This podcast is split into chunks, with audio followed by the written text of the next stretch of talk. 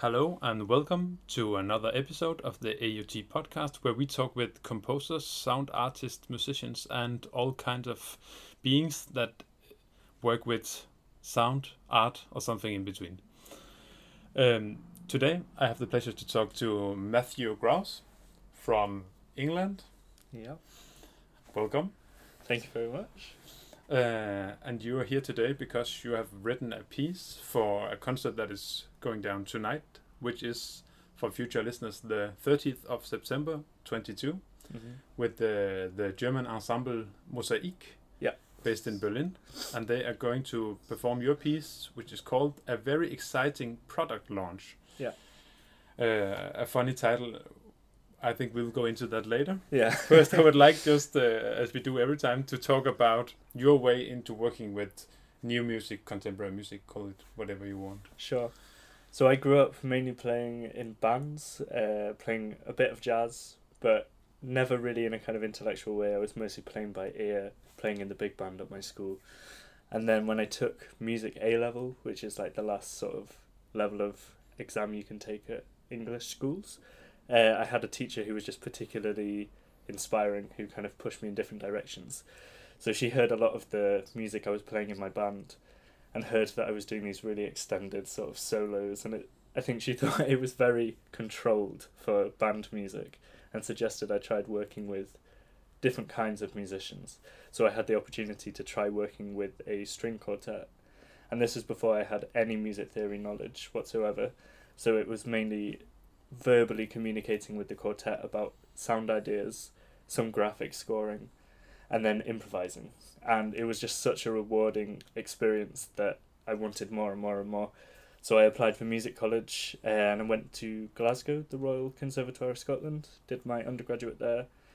And then I just slowly was introduced to all of this music that was completely wild and new to me.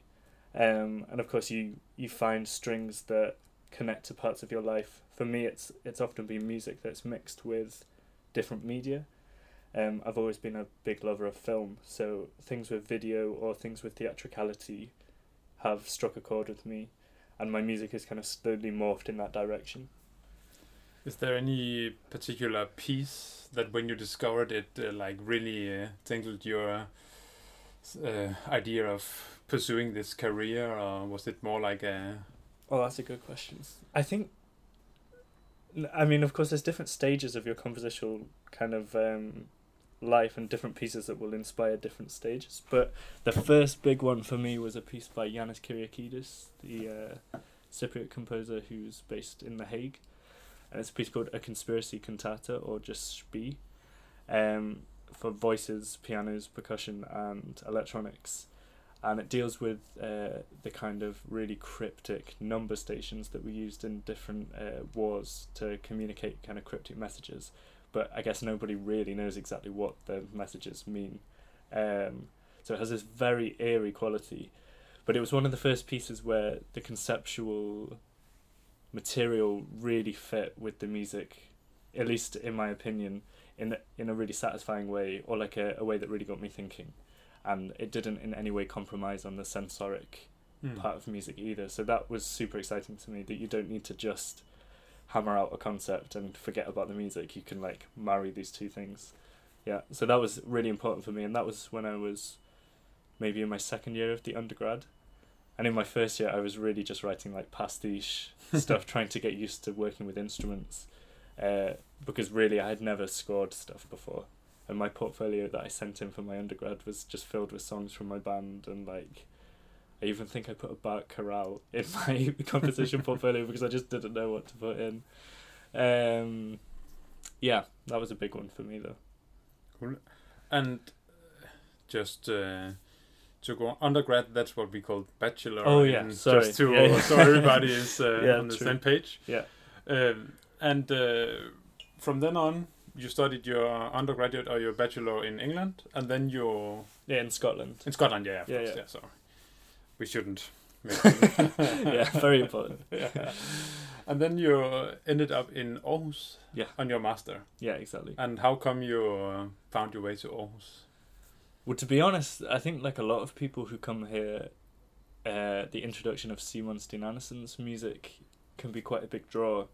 And um, I was at Darmstadt 2018, and he was due to teach there. Um, and I had already kind of known about the department in Aarhus and how it was really interdisciplinary and a little bit more hands off in terms of the, the institution being involved in what you write. Um, and I was going to use that Darmstadt teaching from Simon to see if it was somewhere I wanted to be, but then he had to cancel his visit. Hmm. So I just decided, you know, I'm going to do this anyway. Um, but it was, yeah, it wasn't just the teaching, it was, I applied to Copenhagen as well. And having talked to some people who studied in Aarhus, they had said it was really great for learning how to produce concerts because if you want stuff to happen here, you really have to kind of do it yourself. Mm. And I get that feeling from the scene in Aarhus more generally that people people are just making their own little micro scenes within the wider community, and that's really exciting to me. Um, and of course, that led me to being part of Current Resonance, which is a four piece composer performer group consisting of ex students and current students from the composition department here. Uh, so it definitely felt like a good decision in the end. Yeah. Nice to hear. But you're not the first one to mention Simon as like the big uh, magnet that draws a lot of young talent to us, Mm. which we are very grateful for. Yeah. Even though he's not here much Yeah. lately. Yeah. Uh, let's go on to talk about your piece. hmm Uh, because I've seen and watched, uh, which is also very important for many of your pieces. Uh, and in general, you are mixing, like you said, you're very interested in this interdisciplinary aspect of of creating music. Mm. Uh, and before like going into uh, details with your new piece, can you just uh, talk a little bit about the idea or the process of the ideas? If it's like uh, I mean the the link between music and visual or concept or Sure. how is it the concept that links everything together or is can it also be like ex- aesthetic ideas or Mm.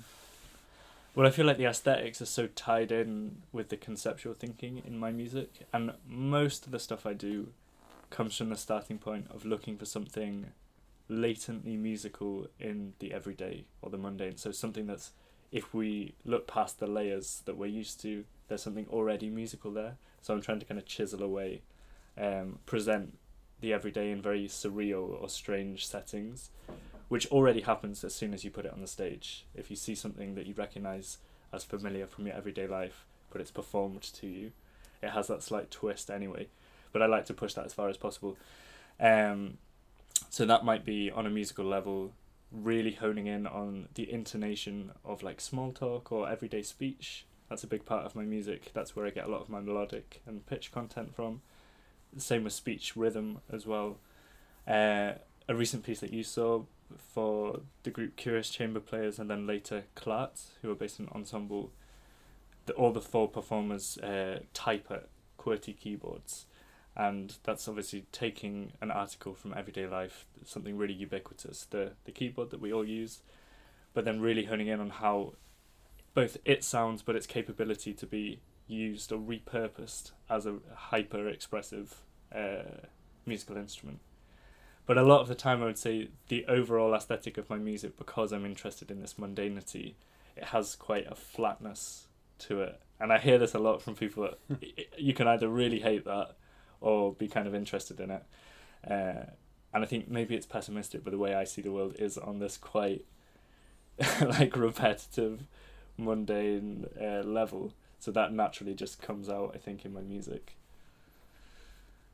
uh, definitely this piece is uh, like a marathon of uh, diving deep into the how to say just the action of typing because they're also saying out loud sometimes what they are typing Exactly. yeah Yeah, yeah. And and playing with language is uh, whenever I make a new piece, I kind of look for ways that language can be incorporated. So most of the time it's there. And in that case, as you say, they type and they say the letters and the combinations of letters feel completely abstract for the first while. yeah but And then, then- it change It's a very slow progression of some of the combinations that they sing. Uh, the letter doubles as a word. So, for example, Y Mm. of course, it's a letter, but it's also a question. Um, and then, yeah, mixing those constellations together to transfer from complete abstract sound into concrete semantic meaning. yeah because that was what I really took from that piece was this uh, experience of um, the border between abstract, just sounds, words, uh, single letters, and then in the end, whole phrases. Yeah. And uh, is there? Do you think about this um, balance between the abstract and something very concrete? Because often you're working with yeah, very mundane situations that we recognize immediately, but then you deconstruct, and sometimes your pieces like this, the thing of typing is very mundane, but then saying i- or singing what you're typing in such a way is very abstract. Exactly. But then yeah. in the end, the typing becomes kind of abstract for me. In that piece, It was like Yeah. a crossfade uh, between the abstract uh, aspects of the two different, um, how to say, like layers of the Yeah. of the piece. Yeah, I mean, it, in a way, what gets left over from using the keyboard in all of these different ways is the musical, the theatrical, and the kind of surreal qualities of it. And the stuff that we recognize about keyboards kind of gets deleted through all of these processes. So you still see it there, but it's never really being used, even when they type normally, which they do. There's lots of parts where they just have free sections where they type. It never feels like typing anymore. Um, and that's that's definitely interesting for me. Um, yeah, it's difficult. The abstract concrete continuum is something that I never set out to move directly from one to the other. I like it to be this kind of fluid spectrum, uh, because life can also feel like that, right? Like you can feel totally concrete, you know what you're doing, and then other days it just feels like you cannot work out anything, even the simplest task. Uh, so yeah, Lovely. Let's move on to your piece, your current piece that you wrote for Ensemble Mosaik. Yeah. Can you talk a little bit about just the title, maybe first? Yeah, sure. yeah, so it's called a very exciting product launch, and it follows this this theme in a few of my pieces recently. That's this quite like cynical corporate aesthetic. So there's the the piece is presented as if it's a demonstration for a new cutting edge music software uh, called the Mosaic Control Two. And the quintet are facing away from the audience. There's a video with a, a hardware instrument displayed on the screen uh, with different dials, faders, and buttons. And it's explained to the audience that they, the audience that is, have control over what the, the ensemble play and they can also tweak parameters in real time. So there's options for changing speed of individual instruments or the whole ensemble, volume, you can solo, you can mute, all the basic features of a DAW basically um, and it seems like it's voice activated. And I can't, I don't want to give away too much, but the piece, the main kind of point of the piece is playing with the idea of control and agency, um, kind of toying with who actually has the control here, and am I really elevating the agency of the audience, or am I keeping them in a very narrow, sort of manipulated box? Um, but a big part of it really is to be very playful, and I think sometimes for me at least, uh, going to new music concerts, if you're not in the right headspace or you know you're a bit hungry or you're tired, it can be a bit of a joyless experience, and you just feel lots of people in the room disengaged, and these pieces they go past, but it doesn't feel like anything really changes. So I've been really thinking a lot recently about how I can try to facilitate a more kind of communal moment, um, and I think just these little bits of audience participation even though they can be they can be a bit stressful and like coercive, you still feel maybe that the stakes are higher and your engagement maybe raises. So for me that's that's exciting. And I'm looking for ways to do it where it doesn't feel unpleasant. uh, which you know, that's a learning process. It's very new to me. It's fun because I kind of stopped thinking about all these um, games that are on phones and tablets. Yeah. Where you just kind of also want people to spend time with something. In your Mm. case, it's the music, but for them, it's like a small, stupid game where you give people just enough options to keep them occupied, Yeah. but so little options so they don't get stressed on Exactly. these de-stressing games. Yeah. Um, and it's, so I kind of th- uh, stopped thinking about this kind of music as um answer to the like maybe lonely practice of being with your tablet, but here you're Mm. kind of doing a little bit the same thing, Yeah. but in an audience together, and then it opens up for a whole uh, community community aspect of the. Exactly. Is that something that you think about also as it as a like act or communal act? Well, yeah, I hope. I mean, that's the kind of, in a way, it's like the end goal of this work I'm doing with audience participation because this is. Actually, tomorrow I'll do a talk about my music uh, in relation to audience participation because in the last year it's been something I've really focused on in a few pieces. Uh, the problem is, so far, the pieces that have been played with audience participation, the maximum audience has been like six or seven people, which is obviously a syndrome of new music. So it's really hard to tell if it works because everybody in the audience basically I know, Hmm. um, and they're up for it, and they're you know, they're biased because they're my friends and they want to make it good.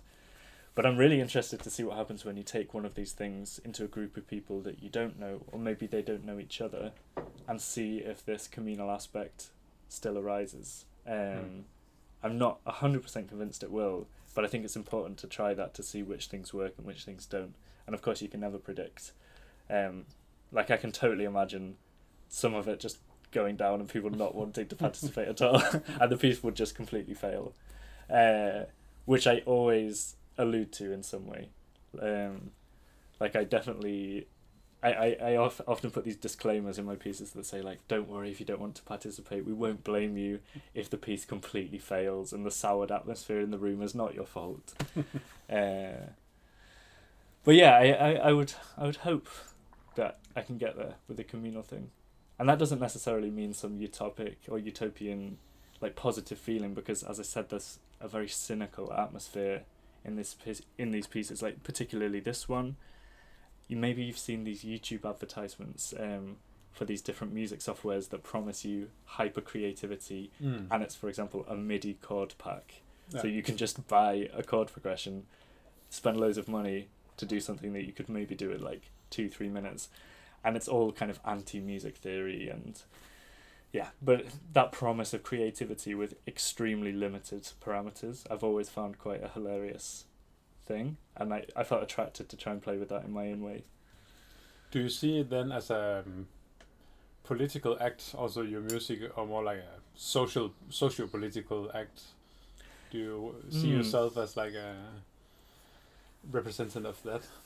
It's an, it's an interesting question because so much participatory art, its direct kind of uh, modus operandi is the political aspect. And I think on a micro level, mine it's maybe more on like within the community. Uh, I guess it is hard to tell right now if I think it's got um, like larger implications, but a lot of it, to be honest, and it's the same with working with the mundane stuff, trying to present stuff that we see all the time that we get so used to, that we kind of unconsciously go through our lives a bit on autopilot, or at least I definitely do that. Uh, in some way, all of this stuff is just to stimulate a bit of sensation, um, and like to draw attention to this stuff that we ignore. And it's the same with the audience participation stuff. Often I'm working with very generic, familiar things and asking the audience to reframe their perspective on it. Um, so I guess that is pretty political in a way. It's like calling for direct behavioral change potentially, but I, I don't want to be self-aggrandizing and think that I can achieve that. Um, it's maybe like an ideal that somebody might come away thinking about something that they already experienced, but in a Mm. slightly new way. Uh, but it's interesting because this this participation idea has been used by governments for quite insidious purposes, like particularly New Labour in the UK when they came into power in 1997. Participation was a buzzword for them, and they felt like uh, audience participation and participatory art was a way to get people into the workforce. And if you're participating in society, you're in full time employment. Uh, you're basically like a submissive citizen, and that's that's the ideal for the government, but it might not be the ideal for an individual. So, yeah, I can't just say that like participating is always good, uh, but I also try and play with that. There's there's some slight kind of nudges towards that kind of thing in my pieces. It is a very. I find it very. Um, how to say attractive in the way that I'm a Scandinavian person that really likes this whole idea that we are participating because we can see the purpose of doing it. This Yeah. whole like uh, Scandi Protestant uh, philosophy Mm. of life. So I think it's it's very fun that you. I think I don't know England and Great Britain so well, but I think it it really puts the finger on a soft spot in the Scandi culture. This whole Oh, that's thing interesting. as uh, viewing yourself as like a understanding collaborative piece of the big puzzle, Yeah. uh, and you're like uh, taking joy in, in doing that. But then also in doing that, we are very good at just putting up with a lot of bullshit because Yeah. we are we want the bigger picture to succeed in a way. Uh, so it's very compared to I, when I saw a lot of concerts in France where they have way more um, critic culture just in general about everything, about Mm. other people, about ideas, and they argue a lot more Yeah. than we do. So it's a but so if I really see your motivation because normally in well it could also be interesting just to, to talk of your personal motivation for doing this. I mean, God knows that you don't get rich of uh, writing new music No. and it can also be a struggle and uh, socially it can also be uh, a lonely task Mm. sometimes but like your motivation I, I get it as a person who really um, think about these things a lot this whole aspect of life where we find a balance between uh, being used and are the users of our Yeah. own life Yeah, the oh, it's a big one. It's a big Yeah. question. Uh, I mean, the motivation for like keeping going with all this stuff, that's really like changing for me because, particularly being part of a like an ensemble now, this is something really new to me, where you're meticulously trying to curate the events and to to actually kind of curate a community experience if it's possible, whether it's very niche like you've been maybe to some current resonance concerts and they can be hyper specific and quite niche um particularly because some of the interest in the groups are maybe not so much from me but um from the others in the group are very much about subcultures and they really like hone in on for example things like anime japanese anime. Um but we're definitely looking for ways to to mix scenes. So maybe like the DIY's no- noise scene in Aarhus and then the contemporary classical scene. If there's ways to like ma- make a space for all of these people to come together, it feels really satisfying. But as you say, there's there's no money in this stuff. You're you're usually trying to break even with the funding structures. Um, yeah, maybe that doesn't answer the question. Do you want to, re- do you want to rephrase it just so I can, no, like, it's re- just this whole thing of your topics are these mundane Yeah. subjects and all this, and it's a very, I mean, for a lot of people who do sports or music, it's Mm. the aim is to be brilliant, to be a virtuoso, Okay, or yeah. to to do something that is shining in a way. Mm. Uh, but your subjects and your um, way of working, I find it very interesting because and fascinating because it is so. You're like insisting on some very mundane subjects and treating them in a very like exhaustive way, just to go to the bottom of this uh, Yeah. idea of typing. In Mhm. yeah, Yeah, for for me, yeah, because virtuosity, it is actually still attractive. Like I was saying to you when I saw you play your piece with Anna, uh, recently. This was a a duo for violin and double bass that Frederik wrote for uh, New Music for Strings, and it was hyper virtuosic, uh, particularly in the way that you played together. And I got so much from that. So I am definitely naturally attracted to that.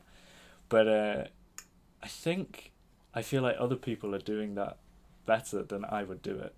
So the thing that I feel like I can do, or that I'm drawn to trying to do, is to look, maybe for, for ways to reveal like human frailty, and things that like tie us together in some way, um, and of course through my own personal lens, you know, it's going to be different to anyone else. But it's definitely inspired, uh, particularly by Charlie Kaufman's films, um, from quite a young age when I started to watch his films. This very like self-deprecating, extremely almost depressing, but slightly funny uh, aesthetic to his work, where it really it hones in on the very repetitive, mundane parts of being a person. Um, but there's still you find some joy in it because you can see yourself in it. You feel seen, uh, and it, in a weird way, it me- it makes you think that that stuff maybe is not completely pointless.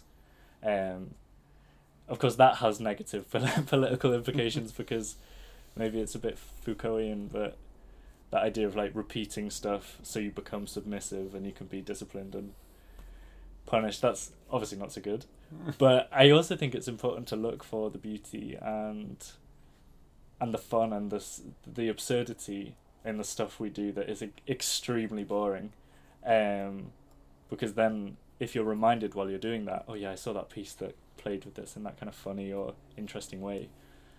It just makes the experience a bit richer. I think, um, gives you a wider context to appreciate your little behaviors that you do every day, or particularly for me, it's like social interaction is an important Mm. one. If uh, if I can toy with our mannerisms that come out really naturally, and of course they're different in Denmark, they're different in England. Um, that's an exciting kind of area for me. Yeah. But it, I find very um, funny that in many way in the arts, music is always the last one to adapt to something. Mm. Often like in the Baroque art, so that's like the what you learn in the history lessons. Yeah. And maybe the same is the case here because I think in literature and in film, yeah, for a very long time it's been very. Uh, they have worked a lot on the subject of the mundane and of these Mm. small things and just dealing with being a human Yeah. like uh, Michel Houellebecq, uh, Yeah, French writer, and these And people are- as well. Yeah. Yeah. all this very just uh, dealing with the mundane Yeah. or being mundane. Yeah. And Exactly. it, maybe it's like it's it's come to the music now, and it's very interesting because at the same time in Denmark we have this now new opera scene and very uh, expressionistic, very extrovert Mm. artists like us, uh, Marcela Lucatelli, Of and course. Yeah. but at the same time we have this uh, subdivision of very uh, that you're uh, definitely part of. I think just insisting on this. Uh, maybe it's a pessimistic, but in the good sense. yeah, I it's a difficult line to trip because I mean like particularly the piece that you'll see tonight if you come to the concert, um the aesthetic of it and the kind of energy of it is like really silly and larger than life and it's not got that kind of grayness that a lot of my music has. And my stuff has been moving in that direction, but the subject matter has gone the other way and it's becoming like even more closed off and narrow and a bit depressing. Um so I think they can exist in the same sort of plane, and of course, yeah, the the pluralism of having someone like Ma- Marcela, and then maybe something you know a bit more in the direction that I'm doing. I think that's just great that a scene can contain that, uh, and it's not just churning out lots of the same stuff. Definitely, and let that be uh, an advice to every people who listen. Go out to the concerts, experience something. It can be a good thing to be bored. You might get something out of it. Thank you a lot for joining the being on the podcast. It's thank called. you. Um, and it was Frederik Sackum with the AUT podcasts. The concert, if you listen to it today, this year, it's uh, tonight at 7.30 Yeah. in Kammermusiksalen Mhm. at Musikhuset Aarhus. Yeah, and I should say just before we end, this group are because we didn't really talk about Mosaik. Oh no, but, But they, they are- deserve their own podcast. Yeah, they are just so incredible, and this is such a rare opportunity to see musicians of this level. I mean, in Aarhus particularly, it's not that often that you get like some of the best musicians in the world uh, playing new music. So if you have the time, I would really, really recommend seeing them. Yeah, Yeah, and it's in collaboration with the conservatory, so a collaboration between AUT and the conservatory. Thank you. thank you.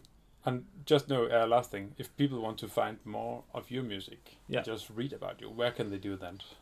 Uh, my website is probably the best place. I try to keep it updated. However, I have just been told that I'm having hosting issues, and some people are not being able to get on. So I would just say, Google my name, Matthew Grouse. It should be the first result because I don't think there's many people with that name.